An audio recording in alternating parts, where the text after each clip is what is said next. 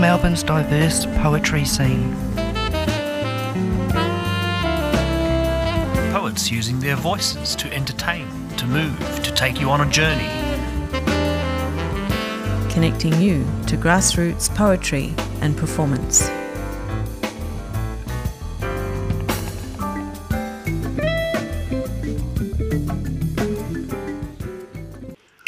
Good morning and welcome to the 3CR Spoken Word program. My name is Di Cousins and today I'm speaking to Thuy On about her new book Decadence. Welcome, Thuy. Ah, hi, Di. Thanks for having me. It's uh, great to have you on the show and um, congratulations on your new book. Thank you. And this is your second book of poetry, isn't it? Yes, it is. Yes, um, and uh, and but, but you have a number of other roles. What what are you working on outside of poetry at the moment? I'm currently the reviews editor of Arts Hub, which is an online publication that surveys art across the country. Amazing, Fine art, yeah, fine art um, books and also live performance. great, great. So, um, how long did it take you to put Decadence together?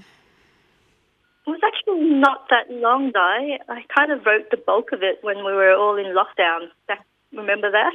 Yes. Back in Melbourne's, uh, Melbourne's long season of lockdown. I can't remember exactly when and how I wrote it, but yeah, the most of it, most of it was written during our unseasonably long lockdowns in Melbourne. So didn't have much else to do, frankly. Yeah, there was. Um, it was a good time to read and reflect and do a bit of writing, in spite of. I mean, and there was certain kind of content available as well. You know, with the navigating the rules. Yes, exactly. And I just thought I might as well be productive because we weren't really allowed to do much else. So instead of seeing things, I might as well create things. Yeah, great. So I noticed a variety of themes in Decadence. Um, would you like to tell the listener how you divided up the poems? Decadence was divided into three sections. Meta is about language. It's a playful take on language and the publishing industry in Australia.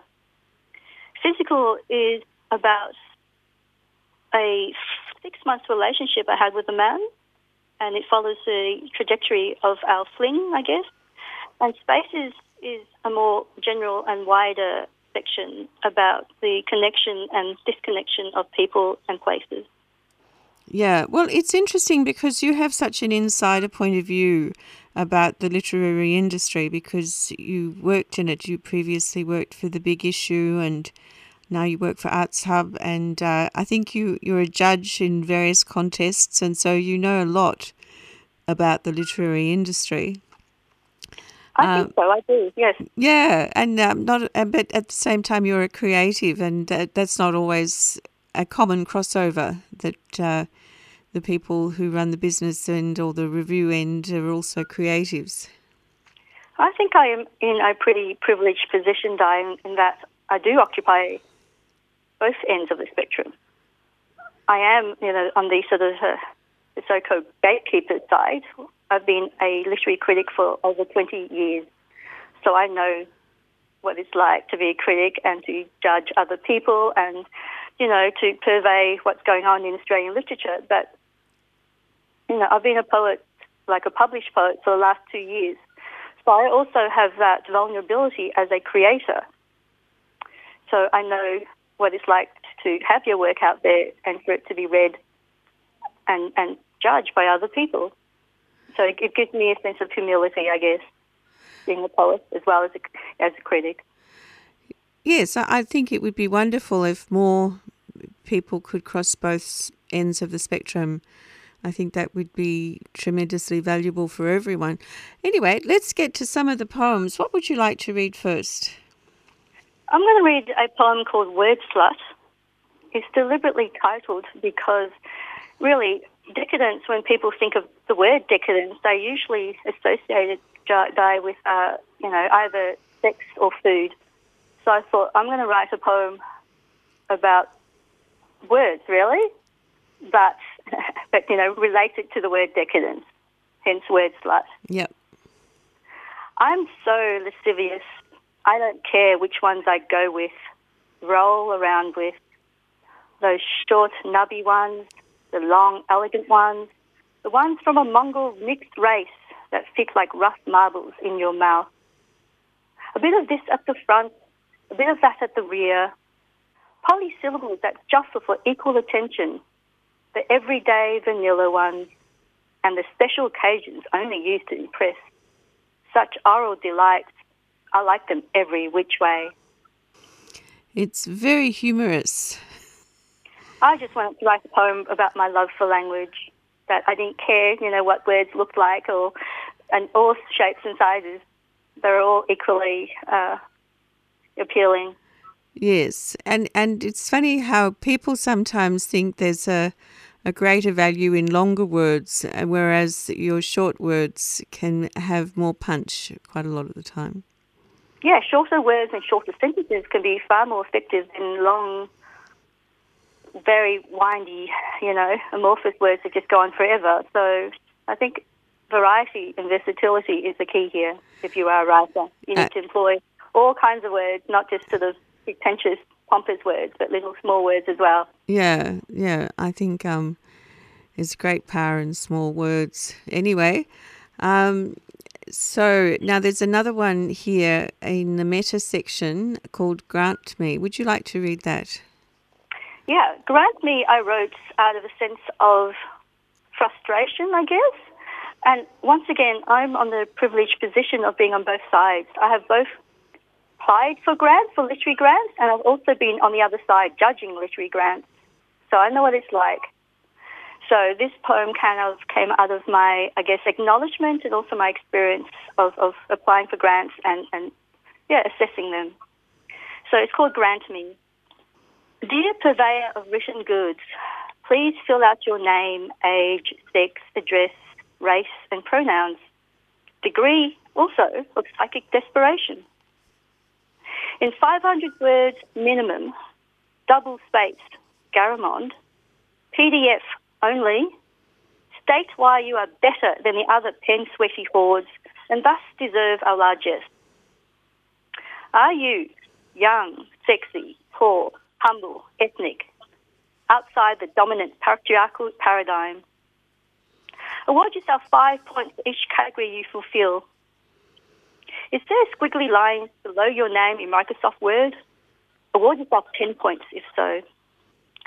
Please work this out to the nearest percentage. If the pie is worth 2000k and you're one of, oh, I don't know, 3,000 entries, what's the likelihood of your gaining a crumb? How large is your Twitter following? Don't lie. We have bot detection software. Have you ever used hashtag am writing to show everyone just how productive you are? Have you slept with or otherwise entered a mutually beneficial relationship with any of the following? Agents, publishers, editors, publicists, booksellers, critics? Why not, if so? Fucking fuck's sake, we can't do everything, you know. Insert the following in a sentence less than 200, but more than 150 words. Creativity, outside the square, exegesis, arts framework, own voices, future investment, strategy, initiative, diversity, emerging. Blurb yourself in the omniscient third person as though Tim Winton would have described you mid surf just after he dodged a rip. Now do it in the second person, as though Helen Garner was scribbling about you while in between husbands in her diary. Name a writer from the following genres rural noir, Scandi noir, tartan noir, and chick lit, chook lit, clit lit.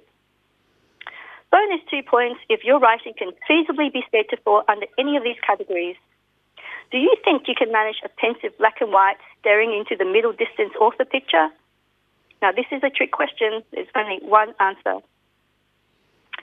Sign here and here and here to exempt us from damages, if perchance, unlikely, but you never know, hey, you win. Insert crazy emoticon.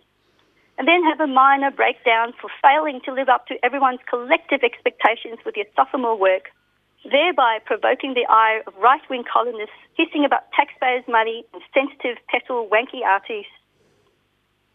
Now, go out on a full moon night and scream out, but the literary industry adds immeasurable value to the nation's economical and social capital. Well done. Yes. It's a very funny poem. Yes, well, it's true. and I think there's a very uh, there's a satirical edge, obviously, to Grant Me, but it's obviously based on experience and the hoops that you have to jump through to get a crumb of any government funding out there is kind of ridiculous. Yeah. And I, I really love this one stanza. Insert the following in a single sentence, less than 200 but more than 150 words. Creativity, outside the square, exegesis, arts framework, own voices, future investment, strategy, initiative, diversity, emerging. You know, I mean, there's so much formula that uh, goes into these things. Oh, there is. Sometimes you have to almost play. There's like a political game that you have to play, and the more sort of uh, catchphrases that you can fill in, the better your chances. Yes, it's really quite extraordinary. Um, you know, I mean, it just would.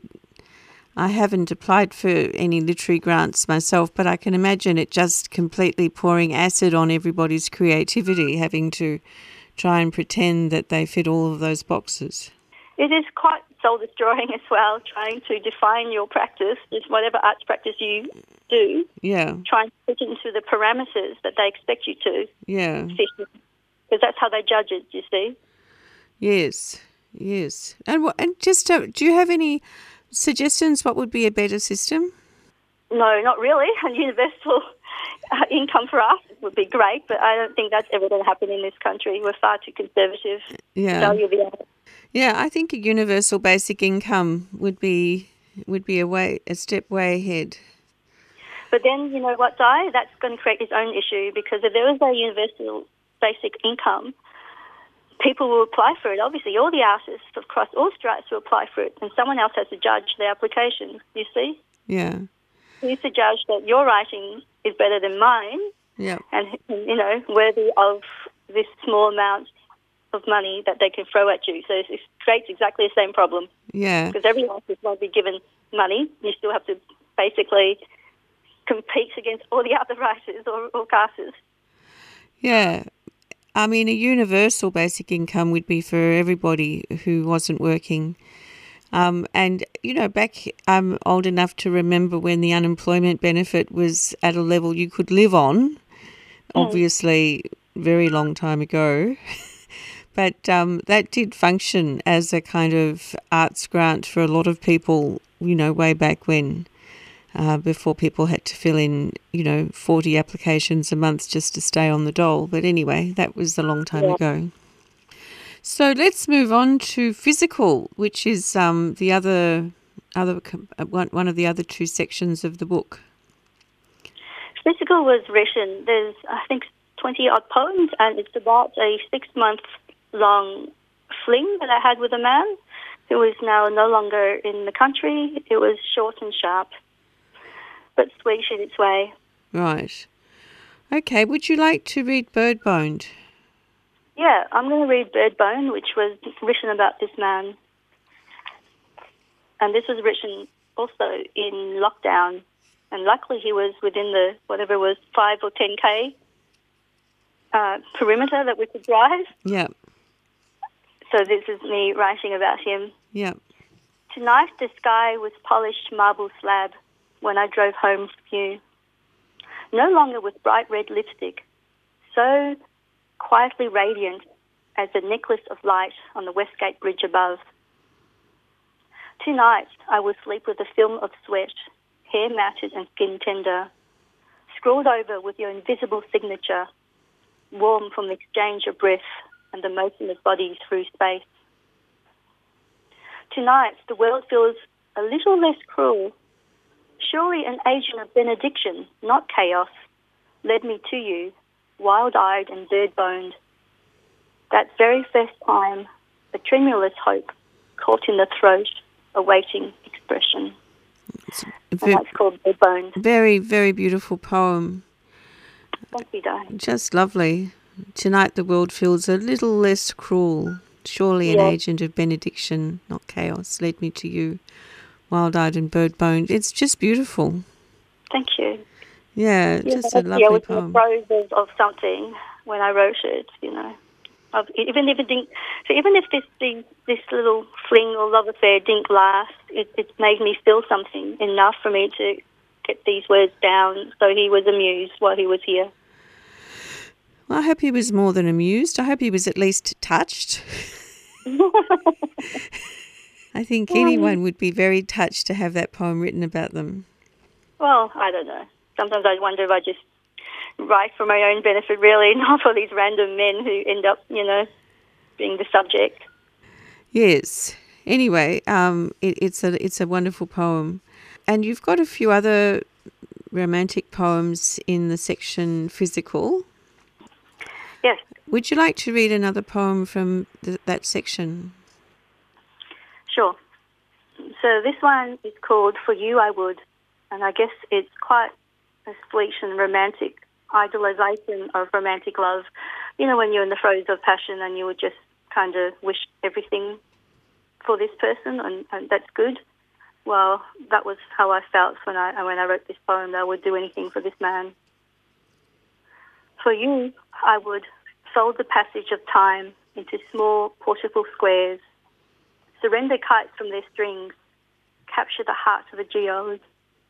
For you, I would rinse the dark sky clean, braid the air with veering eagles, harvest a wild red peony, cut through a field of sugarcane. For you, I would replace all lacunae with hieroglyphics, score the stone of us, soft buff until sheen. Well, another very very beautiful romantic poem. Yeah. It, it, yeah, as I say, it was written in a quite idealized state of sort of romantic fervor. Hmm. It's interesting how it's possible to come down from those wonderful states of bliss. Yeah, well, you know, it's. I write my poems very, very quickly, right after the fact. So it's, it's. I always say that my poems are basically visual, well, not visual, sorry, poetic diaries. So instead of writing "Dear Diary, this is what happened to me yesterday," I would write a poem about it. That's why there's there's an immediacy and a passion to a lot of them. Yeah, well, um, I like your imagery and um, the depth of your feeling. You know, it's really very, very beautiful. If you've just tuned in, uh, this is the spoken word program, and I'm talking to Thuy On about her new book, Decadence. Now, as we discussed at the beginning, the book's divided into three sections, and the third section is spaces. And uh, what would you like to read from this section? So the third um, section is called Spaces. It's about really uh, just just about the distance between people. It's, it's quite a wide-ranging section that includes a lot of things that I couldn't quite fit in the first two sections. I'm going to read one a small poem called Milk. I don't write very many poems about race. I come from a, a Vietnamese Australian background. I don't deliberately, I deliberately don't write about race a lot in my poems because it's sort of the least interesting thing about me. I never really want to forefront it when I write.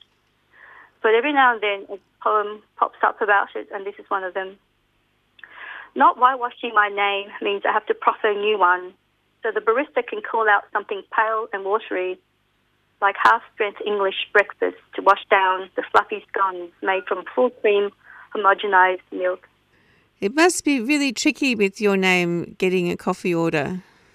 This is exactly what prompted this poem because I, I have a my name, my my full coffee order is my is uh, yeah my daughter's name Ava. That's my coffee name. It's easy for them, so I Oh. don't even bother with my real name because it's just I really just don't even bother. So Yeah. I, I, I, I, got, I offer them a new one so they can easily identify me. There must be so many little things like that in um, this, you know, mono mono language, mono culture that we often find ourselves in. Yeah, but you sort of kind of get used to it. and the thing is, getting used to it is just one of those things that you sort of put up with, really, if, if you don't bother changing your name, which I haven't.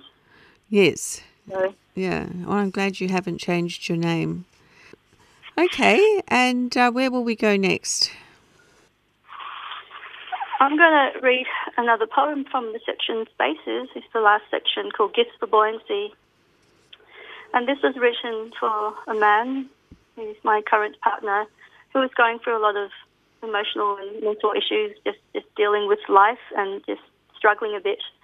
So I wanted to write him a poem that would, in my way anyway, try to help him. So that's why it's called Gifts for Buoyancy, in case he was sort of struggling to stay to stay buoyant. One. In the tea black sea, you're adrenaline lashed, gasping for a future island. The ballast in the lull and lull, an exaltation of larks above.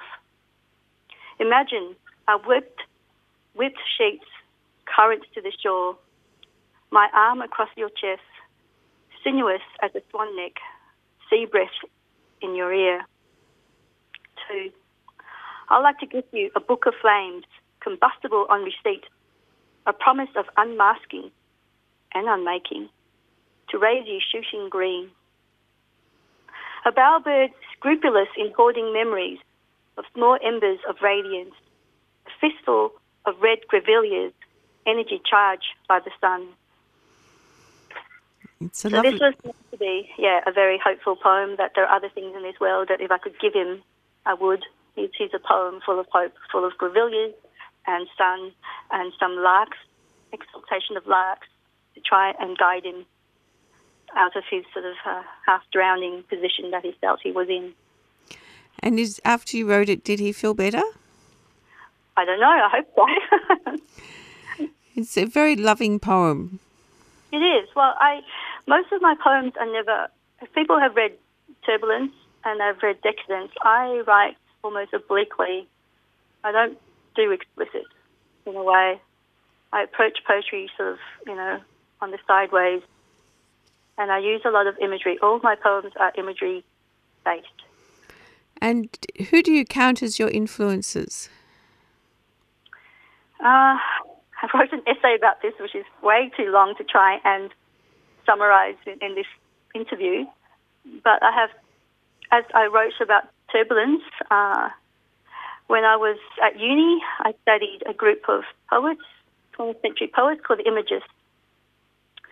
They are kind of little, not well known, but they always forefronted the image, and I think I do the same. But unlike their poems, which are always quite formalist and quite cold in the way they approached it, I also do, I, I do something different with my poems. I imbue them all with passion and feeling. It's not just about the image; it's the image, but that's just a scaffolding. There's there's there's real passion, real emotion in my poems. It's not just about, hey, look, there's a pretty picture, or look at this flower, isn't it pretty? As just you know, the flower or whatever else I'm saying is written in service to what I'm feeling at the time. It's um it's very effective. And um, just for the listener who would like to follow up um, that you know thread, uh, who are the famous imagists you would recommend people read? Uh, there are quite a number, but um, uh, probably Ezra Pound Right. and H.D. Little. There's, there's, there's been there's quite a number of of yeah, it's hard to you have to look it up. Just look up the Imagist poets, Sure. and you'll see they have a, they have a sort of manifesto. But really, my I don't. I guess my own inspiration is not so much other poets, but it's people. They're the ones that inspire me to write, not other poets. I don't really keep to the poetry scene. I don't really go to poetry readings or hang around other poets. A lot of my poems are written basically because they have been sparked by people and situations that have moved me or provoked me. Sure. So it's more internal than external, my inspiration. Yes. And, you know, you've got some interesting um, poems in this book, like Murmuration, which is a concrete poem, which is, uh, you know, sort of riffing on the word murmuration in, uh, in different line formations. It's beautifully done, but doesn't necessarily work as a, as a read piece.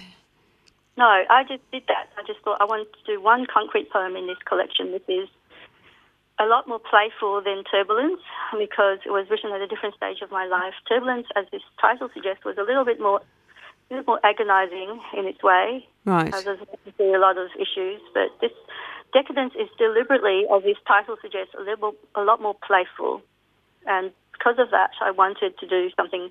There's, I played around with a lot of different formats in this collection. So there is a concrete poem. There are poems made out of lists. There are poems that uh, scream stream of consciousness with no punctuation and just big blabs. So I experimented a lot in what people think a real poem is, you know. Yeah. I don't know what people when they think of a poem, but some. So this is what I thought. Right, I'm just going to upend whatever notion you think of a poem, and I, I'll just how I do it. Some of them are prose poems. Some have no punctuation. Some rhyme. Some don't yeah, it's a thought, it's a mixed bag. This collection. Um, okay, well, it's been really great having you on the show. Thank you very much uh, for coming on. So, Decadence is available at all good bookshops, I, I would say. Is that right? Yeah, I would hope so. Uh, at least all the good independent bookshops. Also available at the uh, University of Western Australian Publishing website. And yeah, no, I just want to put a quick plug. If you like Decadence, they have a big sale on at the moment. Um, my publisher, so Turbulence is on sale as well. So.